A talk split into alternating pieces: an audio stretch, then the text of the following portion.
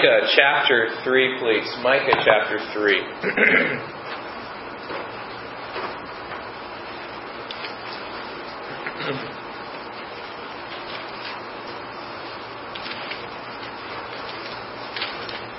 Again, it's page 793 in your Pew Bible. we looked last week at verses 1 through 4 at savage hearts. And uh, chapter 3 is the beginning of the second message, the second sermon here of Micah. And it's a, there are always cycles of judgment and salvation. And in this particular section, his second sermon, the judgment is in 3 1 through 12, and the restoration or salvation theme is in chapter 4, verse 1 to chapter 5, verse 15. So basically, chapter 4 and 5. And, and last week we looked at the government authorities and the judges uh, that were addressed. Um, they, they were. Uh, uh, warned against their their, uh, their their their lack of knowing justice. They should have known God's justice, and they didn't. They didn't practice it. And their accusation there is in the end of verse 3 and verse 2, and, and they hate the good and they love evil. So he, he uh, accuses them of, uh, of who they were and what they did. They had a refusal uh, uh, to obey God's truth, but it was all rooted in their hearts. He says, You hate good and you love evil. And our hates and our goods come, come from our, our hates and our loves come deep within our hearts. And he peers into their hearts and he says, Your hearts are evil. And then in verse 3, talks about the repulsiveness of what they were doing. He says, They eat the flesh of my people and flay their skin from off them, break their bones, etc. He says, You guys uh, are like cannibals in what you're doing to people. Uh, here in the way that you are executing justice, uh, you might as well just be cannibalizing your own people. It was horrible. Then he pronounces uh, uh, earlier, uh, later on in verse 4, he says, um, They shall cry unto the Lord, but he will not hear them.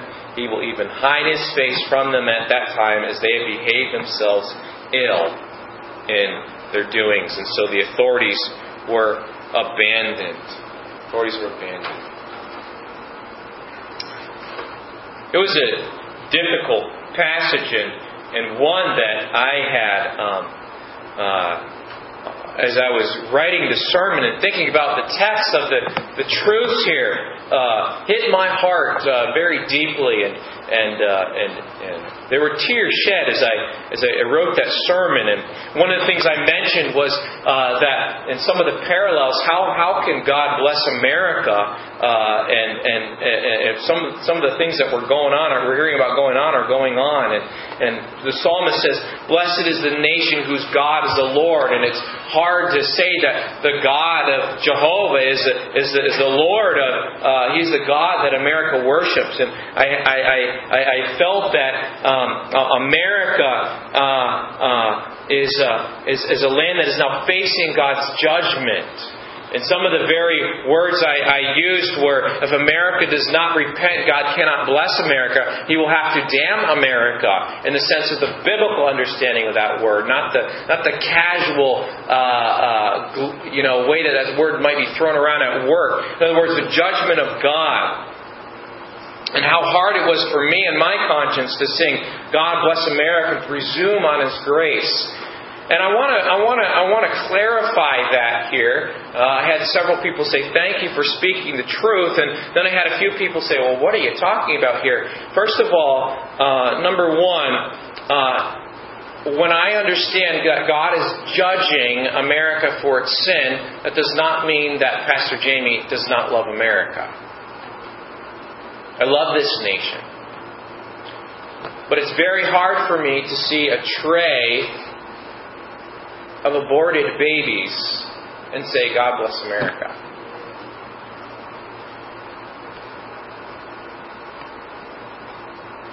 But I want, to, I want to push back from that a little bit too. Because God judges sin. God judges sin. And so my statement was too broad. It was too broad. My statement needed to be clarified, and that's the error of the communicator, not the error of those who listen. My statement needed to be clarified for you to understand that may God judge the sin of the wicked. You see, there are many wonderful things about America, too. There are many great and wonderful things, and America has done much good for the world, despite some of the spin against that. So let me clarify and say, may God judge, may God damn, may God punish the wickedness of America. Those who are walking uprightly, and there's always a remnant. There was a remnant, a nation of Israel. You'll see this in the book of Micah. Those who are walking uprightly, folks, you are never under God's judgment. You are under the blessing of God through Jesus Christ. Right? So let me clarify that. But let me also say that unless America repents, America will face judgment and is facing judgment. You understand that the things that are happening in America are God's judgment. In other words, it's not like God has to all of a sudden send down lightning bolts. Romans chapter 1 and the book of Thessalonians talks about how God turns them over to their own evil. And it's a frightening thing to see the things that are happening at, at lightning pace here. So understand that what is happening is also part of God's judgment for the sins that have been so harbored. But I want to clarify that, and, and, and, and I hope you understand. I was not, uh, uh, I, I, did too broad a brush here, and I want to clarify that, and I hope you catch my heart in that, understand what I was saying, and not interpret what I was not saying here. But having begun in that, Ironically, in these following verses in Micah chapter 3, verses 5 through 8, Micah verses 1 through 4 has addressed the government leaders. Now in verses 5 through 8, he is going to address the prophets, the spiritual leaders of Israel, the spiritual leaders. And in Micah chapter 3 and verse 5, he says, Thus saith the Lord concerning the prophets that make my people err, that bite with their teeth and cry, Peace. And he that putteth not into their mouths, they even prepare war against them. Now, first of all, Micah is going to describe these people, these prophets, who predict, they will predict peace and prosperity if you give them a morsel of bread, if you take care of their needs, if you, if you slip them a dollar bill. They'll predict peace and prosperity for Israel and lead the people astray, setting before Israel prosperity and salvation without repentance. So, in these first verses here, in this section here, you have the prosecution of what I call pseudo prophets, false prophets. The prosecution of prophets. You see that, first of all, they are uh, false prophets because of, because of their public misleading. Their public misleading. Look at verse 5 again. He says, Thus saith the Lord concerning the people that make my people, uh, concerning the prophets that make my people err. That word err means to be led astray. To be led astray. And so they are publicly misleading the people in general. In general, there's a public misleading. But also notice in the text there, as he continues on, there's also a private misrepresenting. A private misrepresenting. Look what he says in verse 5. That bite with their teeth and cry peace, and he that putteth not in their mouths to even prepare war against them. What it means is this. Um, uh, generally, they are leading the people astray. But in their individual dealings with people, there was a private misrepresenting, a private misrepresenting. The idea is they bite with their teeth and cry peace. And if someone doesn't put some in their mouth, then they declare war against them. The words bite with their teeth um, is um, the idea that uh, you. Uh, for, for a fee, they would pronounce prosperity, and they would, uh, uh, you know, you feed me, you take care of me, I'll, I'll, I'll say this nice thing, basically. But those who wouldn't take care of him, then they would pronounce judgment on. You can see the self-serving there, and it really uh, is is a is a reminder of what Paul says to Timothy showing that this is, this is an issue of the human heart through all the ages. In 2 Timothy chapter 4 and verse 3, Paul says this, For the time will come when they will not endure sound doctrine. But after their own lusts shall they heap to themselves teachers having itching ears. They will seek out people who will say what they want them to say. And they shall turn away their ears from the truth and shall be turned unto fables. But watch thou in all things. So they were privately misrepresenting God to people with, first of all, their flattering. Their flattering. Yeah, I'll declare this about you. I'll declare this about your future if you, you know, take care of me here. They're flattering. But then those who would not, they would use uh, bully tactics and, and they would uh, misrepresent God and they're frightening of people. Look what he says in verse 5 And he that putteth not into their mouths, they even prepare war against them. Oh, you're not going to take care of me? God's going to judge you, kind of a thing. All right? So you can see there's misrepresentation here. So that's the that's the issue here. Um, people wanted to have their ears tickled. Everything's going to be great. God is going is is, is is is is taking care of this nation. We're the covenant people of God. We're Abraham's children. They said to Jesus in John's eight, John John chapter eight. Everything should be wonderful, and they wouldn't accept the truth and the declaration uh, to command to repent. So they were publicly misled and privately misrepresenting God and His Word through flattering and frightening. But secondly, there is a prediction of punishment for this, a prediction of punishment. Look here in, uh, in, in verse 6 and 7. Therefore, night shall be unto you as a result of this, this is what shall happen to you prophets, you false prophets. Night shall be unto you, that ye shall not have a vision, and it shall be dark unto you, that ye shall not divine. And the sun shall go down over the prophets, and the day shall be dark over them. Then shall the seers, those are prophets, uh, future predictors, be ashamed, and the diviners confounded. Yea, they shall all cover their lips, for there is no answer of God. First of all, I want you to see in this prediction of punishment, there is a dark silence, a dark silence. Nightfall is pictured here. When you think of night, somebody says the night is coming. That's that's not something that you say, "Oh, great, the night's coming," right? That's impending, right? It's it's a it's a it's a heaviness. There's a there's impending doom. Devastation would come, and and the, and the prophet Micah, speaking the truth of God, says, "When the captivity comes and you are taken away by the Babylonians, then you prophets would have no visions or divination. You had been saying everything's going to be just great." Everything's going to be wonderful. Carry on. God's blessing you. They've been counseling people to go on living as they had been. God's not going to judge this nation. And suddenly, judgment would come. The night would come, and everything they had prophesied and said falsely to tickle the ears of the people would prove to be false. And when judgment came, you can be sure the people would say, Wait a minute. Remember, I fed you that? I gave you that? You said it would be great. Judgment came, and the prophets would be unable to explain it. They would bask in the, in the sunlight of, of power and affluence here in one point, and then that sun would go down.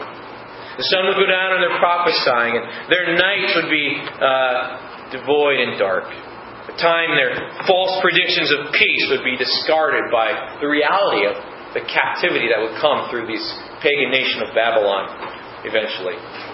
Notice that not only is there a dark silence, but in this passage here, there is the sense of shame. Sense of shame. Here they were, running the town, running the nation, saying what wanted to be said. And then when reality comes and God's judgment struck the nation, they can't even show their faces. Look at verse 7. Then shall the seers be ashamed, and the diviners confounded. Yea, they shall all cover their lips, for there is no answer of God. They just hide their faces. Covering the lips was a sign of shame in that culture.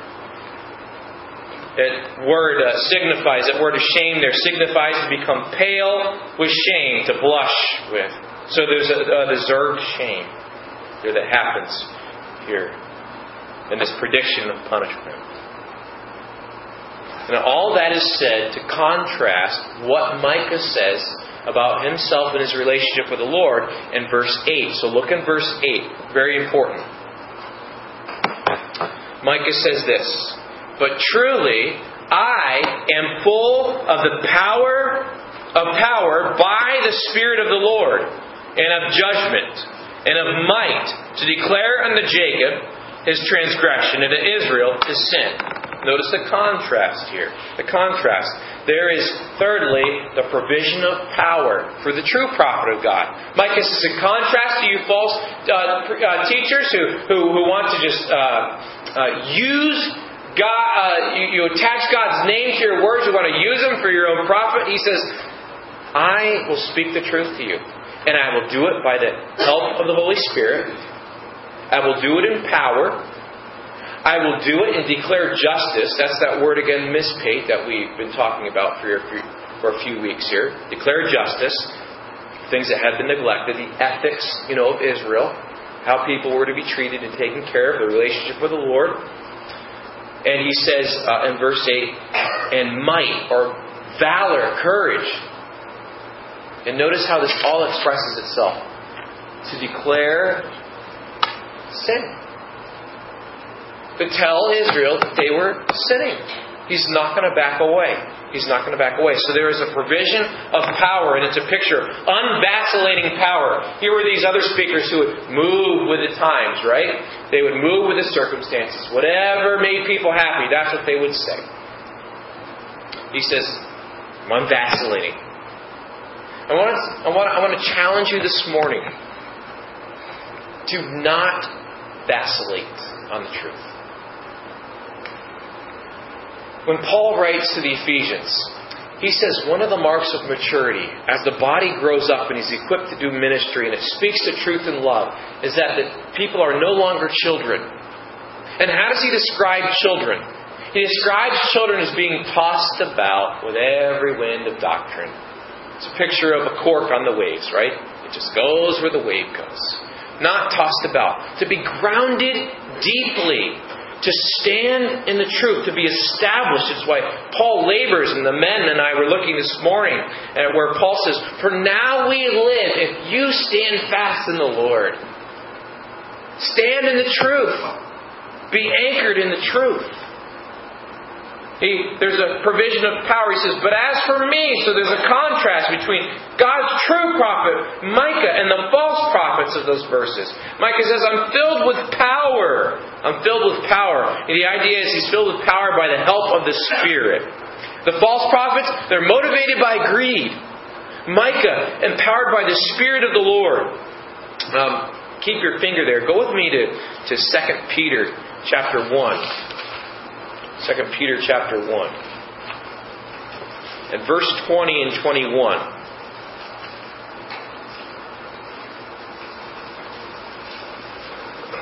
Actually, 2 Peter 1:21. For the prophecy came not in old time by the will of man. That's a good thing. If the word of God came by what man wanted it to say, it would be, well, virtually every other religion, right? Be a better person, earn your way, pat yourself on the back. No. But holy men of God spake as they were moved, and that he is being carried along by the Holy Spirit. That is that is what Micah is saying is, is, is happening with his message. He is being moved by the Spirit of God. He is empowered by the Spirit of God. He is the Lord's Spirit filled messenger. Filled with power, with the help of the Spirit. Implying false prophets not empowered by the Spirit, but motivated by greed. But notice what he says in, back in Micah chapter 3, verse 8. I am full of power by the Spirit of the Lord and of judgment. That word again, mishpat. Justice is the idea. Used frequently. Not only that, but he says, and of might. And of might. It's the word gabar, gabora. It means might, valor, manly courage here. You know, it takes some courage. It takes some guts to stand for truth, and everybody says, you're intolerant. Or you're hating. No. No, I'm speaking the truth. I love you, but that is not the truth. This is the truth. To speak the truth with love is not hate. So, so Micah can fearlessly cry out against the sin of the house of Israel because he is mighty in valor. He will stand with the truth. He is seeking justice in Israel, and he is filled with power by the help of the Holy Spirit. Here's how this breaks down. Where does Micah's power come from? The help, the helper, the comforter, the Spirit. Okay? Comes from the Spirit of God. Um, next, you can see that he's coming with justice, healing to the land, the, the, the, the, the, the roads being set straight again, the healing to the land.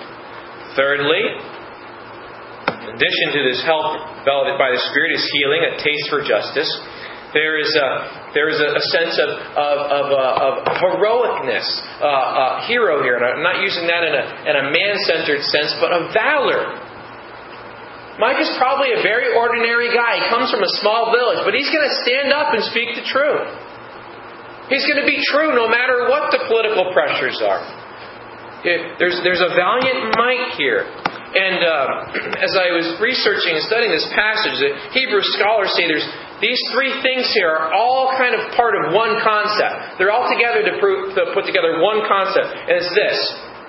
Micah is saying, listen, that there is a spirit energized power here that victoriously establishes justice through him through the speaking of the word of God in his land. And look what look how it does it. Look how it does it. Look at the end of verse 8. To declare unto Jacob his transgression, Israel's sin. To declare the sins of Israel, simply, is what he's saying. So there's an honesty. I want you to understand something this morning. All those three things ahead produced this. It enabled Micah in the pressures, in the, in the criticisms, to speak honestly and boldness. You see, Micah does not say, inside of me, inside of my human soul, I can do all these things. Micah says this It is not from within the human soul, but it is from God Himself, by the filling of the power of the Spirit, that Micah can carry the Word of God to the people. And he can be carried by the Word of God to the people. He is unflinching with the Spirit of Christ. As I close this morning, I want us to see a little bit of a picture of this um, because we have in the New Covenant an even greater filling of the Holy Spirit. The Spirit of God would come upon it, would fill people. It seems uh, for, for, for a certain time, but uh, it is not like the permanent reality that the new covenant believer experiences. Would you go with me to John chapter 14? Because there's a connection here to what we have in the Lord Jesus Christ. I shared this before, and I've said this before, but it's so true. If we were asked, and we're honest, would you rather have Jesus Christ physically standing next to you and being with you, or would you rather have the Spirit of God inside of you? We'd probably say, yeah, I'd love to have Jesus there. Because maybe we don't understand the power of the Spirit inside of us. You know, Jesus says that it was better for the Spirit of God to be inside of you than for Jesus to be physically with you. Look at in John chapter 14, verse 16 through 18. John 14, verse 16, page 926 in your Pew Bible. I will pray the Father, and he shall give you another comforter, that he may abide with you, remain with you forever. Now that's in contrast to Jesus. Jesus will be sending back up to heaven. He says this comforter is going to be with you forever. And now he tells us who it is, verse 17. The Spirit of truth, whom the world cannot receive, because it seeth him not, neither knoweth him. But ye know him, for he dwelleth with you and shall be in you. I will not leave you comfortless. That's literally, I will not leave you as orphans. I will come to you. Go with me over to verse 25 through 28. Jesus says, These things have I spoken unto you, being yet present with you. But the Comforter, which is the Holy Spirit, whom the Father will send in my name, he shall teach you all things and bring all things to remembrance whatsoever I have said unto you. Peace I leave with you, my peace I give unto you, not as the world giveth, give I unto you. Let not your heart be troubled, neither let it be afraid. Ye have heard how I said unto you, I go away and come again unto you. If you love me, you would rejoice. He's saying, This is great, this is better news than me staying with you because I said I go unto my Father, for my Father is greater than I. Flip over to chapter 15, verse 26 and 27. He says, But when this Comforter is come, whom I will send unto you from the Father, even the Spirit of truth which proceedeth from the Father, he shall testify of me, and ye shall also bear witness, because ye have been with me from the beginning. We don't have time to read all the verses, but John chapter 16, verses 5 through 14, talks more of the Spirit. In verse 7, he says, Nevertheless, I tell you the truth. It is expedient for you that I go away. It's better for you that I go away. For if I go not away, the Comforter will not come unto you. But if I depart, I will send him unto you. To speak of Jesus and convict the world of sin and righteousness and judgment. And it's, it's wonderful. Because everything that Jesus was, in boldness, in love, in truth, do you understand, is given to you, his brothers and sisters, through his Spirit. The life of Christ is ministered to you through the Holy Spirit. In Micah chapter 1, verse 1, it says, The word of the Lord came to Micah. And in Micah chapter 3, verse 8, it says, And the Spirit helps them declare it boldly and powerfully. You know, a good example of this happening here is, is Peter. So go to go to Luke chapter 22 with me. In Luke chapter 22 and verse 31 through 34. Jesus warns Peter before Jesus is killed the next day that Peter will deny him, Satan will chew him up and spit him out. But Jesus is praying for him. Luke 22, verse 31 says, And the Lord said, Simon, Simon, behold, Satan hath desired to have you that he may sift you as wheat. But I have prayed for thee that thy faith fail not. And when thou art converted, strengthen thy brethren. And he said unto him, Lord, I am ready to go with thee, both in the prison and the death. And he said, I tell thee, Peter, the cock shall not crow this day before that thou shalt thrice deny that thou knowest me. Later, when you look in chapter 54 and verse, uh, uh, chapter 22, verse 54 through 60, you see Peter did exactly what Jesus said. Then Jesus rises from the dead. He restores Peter. And in chapter 24, verses 44 through 49, he says this Luke 24, verse 44. He said unto them, These are the words which I spake unto you while I was yet with you, that all things must be fulfilled which were written in the law of Moses, and in the prophets, and in the Psalms concerning me. Then open he their understanding, they might understand the Scriptures. And said unto them, Thus it is written, and thus it behooved Christ to suffer, and to rise from the dead the third day, and that repentance and remission of sins should be preached in his name among all nations, beginning at Jerusalem. And ye are witnesses of these things. Now look at this, verse 49. And behold, I send the promise of my Father upon you. But tarry ye in the city of Jerusalem until ye be endowed with power from on high. I'll flip over a book to Acts chapter 1. Because I'm going to send the promise of the Father, and you're going to be endued with power. Sounds a little bit what Micah associates the Holy Spirit with. Acts 1, verse 4. There they are. They obeying his command, and being assembled together with them, commanded them that they should not depart from Jerusalem, but wait for the promise of the Father, which saith he, Ye have heard of me. For John truly baptized with water, but ye shall be baptized with the Holy Ghost not many days hence. When they therefore were come together, they asked of him, saying, Lord, wilt thou at this time restore again the kingdom of Israel? He brushes that question aside. He said, "It's not."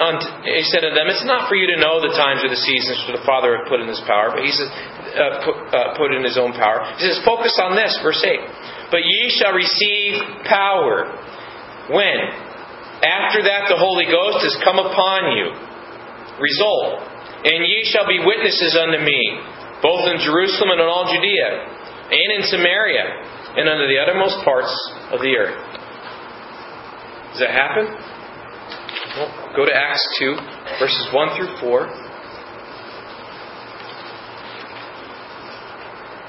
They're still gathered. Verse 2 of Acts 2, it says, And suddenly there came a sound from heaven as a rushing mighty wind, and it filled all the house where they were sitting. And they appeared unto them clothed in tongues like as of fire, and it sat upon each of them, and they were all filled with the Holy Ghost, and began to speak with other tongues as the Spirit gave them utterance. I want to see the broad principle here is that when the Spirit comes, He gives them boldness and they speak. They speak God's Word. They speak God's Word. Uh, there are other passages all throughout the book of Acts here that if you do if you do a study in your concordance of Spirit in the book of Acts, see what happens as a result when the Spirit comes. In all the situations where people are saved and the Spirit comes upon them, almost all of them, there is a speaking the words of God. There's a boldness that occurs. It's amazing. And we're told in Ephesians 5:18, "And be not drunk with wine, where is an excess, but be filled with the Spirit." And you know what follows in verse 19? Speaking, speaking, speaking to yourselves in psalms and hymns, speaking. We talk about Jesus being the Word of God in John 1. The Word was made flesh and he dwelt among us. And we beheld his glory, the glories of the only begotten of the Father, full of grace and truth. John 1 1 In the beginning was the Word, and the Word was with God, and the Word was God. The same was in the beginning with God. And Jesus, the Word of God, came. But do you know how Jesus communicated the truth of God? If you look in Luke chapter 4, as Jesus is praying, and he's baptized by John, it says the Spirit of God comes upon him. Like a dove. The very next verse talks about Jesus beginning his ministry. Beginning his ministry. The word of the Lord came to Micah and 1 1. He talks about the filling of the power of the Holy Spirit as why he could have this ministry in chapter 3 and verse 8. And I wonder, perhaps in the church, any lack of ministry in my life, any lack of ministry in your life that God is calling me to do is because there is a lack of the filling of the Holy Spirit, a control of the Holy Spirit in our lives. Jesus, the Word of God, came and He communicated the truth of God to us through the power of the Spirit. In closing, I want you to turn to Ephesians chapter 1.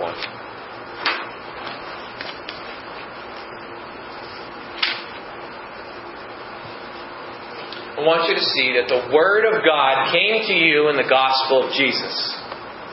And when it came to you and you received it, you received the very Spirit of God dwelling inside of you.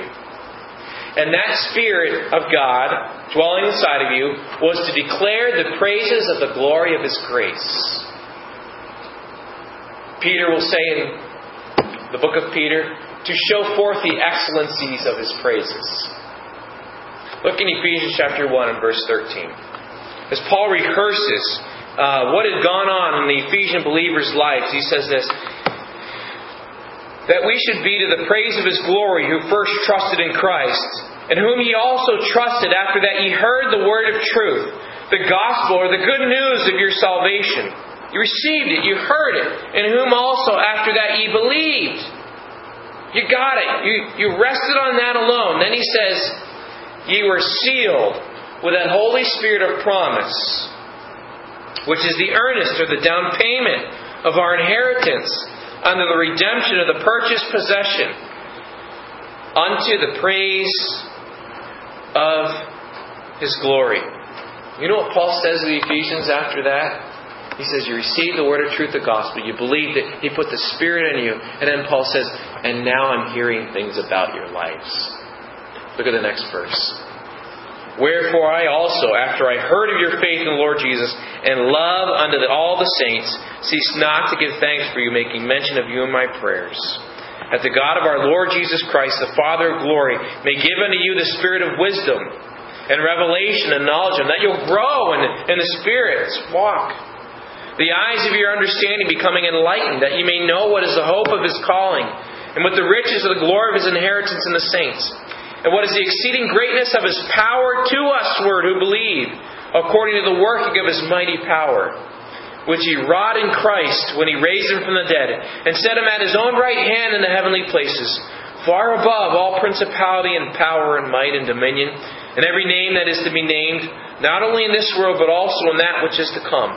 And hath put all things under his feet, and gave him to be the head over all things to the church, which is his body, the fullness of him that filleth all in all.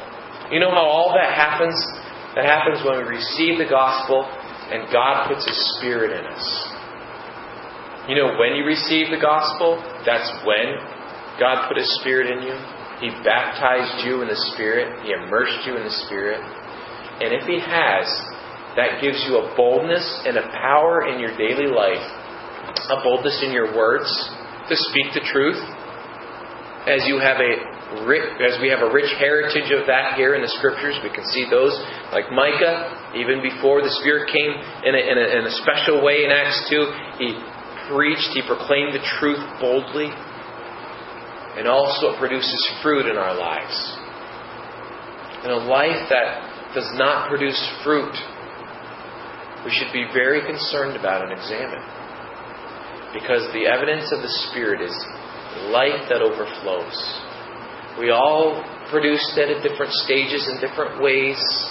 But if there's nothing and there's deadness, Paul says in Romans chapter 8, if there is no spirit in you, you are dead. Have you ever thought about the role of the Holy Spirit in your life? Do you have a life through Him? We have life through Jesus in His name. We have life that comes out and works in us through the Spirit of God.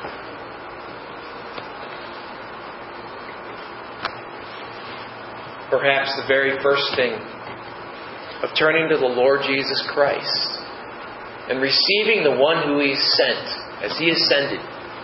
The very first step you need to do is trust in Jesus Christ alone. Perhaps Jesus Christ is not the Savior of your life. He is not the one who has rescued you. You are trying to do it on your own. Oh, you're trusting in Jesus and something else. Jesus Christ is the way, he said, the truth, the life. No other man comes to the Father but by me. And he gives you something even greater than him standing beside you physically. He gives you the Spirit inside of you. Have you come to Jesus? Believers, are you walking in the footsteps of the Spirit through His Word? Are you plotting His path through the Word of God and putting your foot in those footsteps and moving ahead by His power? Let's pray. As heads are bowed and eyes are closed, I wonder this morning if there's perhaps somebody who's the Spirit is working in your heart and telling you, no, I, I know about Jesus. He's great, but He's not all I'm trusting Him for my eternal salvation. Today, this morning, I'm going to call upon the name of the Lord Jesus Christ alone and His work for me, taking my sin upon the cross, giving me His perfect record in life in my place as my only hope this morning. Anyone here this morning that say that's true of you? Would you lift your hand? Today, today, calling upon Christ is my hope. Believers, are we walking in the Spirit? Are we filled with the Spirit? Are we surrendering our lives to His control? How's our witness, our boldness? How's our deeds, our walk in Him? Is there fruit? Is it getting stuck in our head? Is it flowing out in our lives? Are we clean vessels for His use? We say, like Micah, that we're filled with power? Is there sin that needs to be confessed? Things that need to be forsaken? Christ that needs to be clung to? Love for God? Love for people that needs to be replaced? that needs to replace our love for self.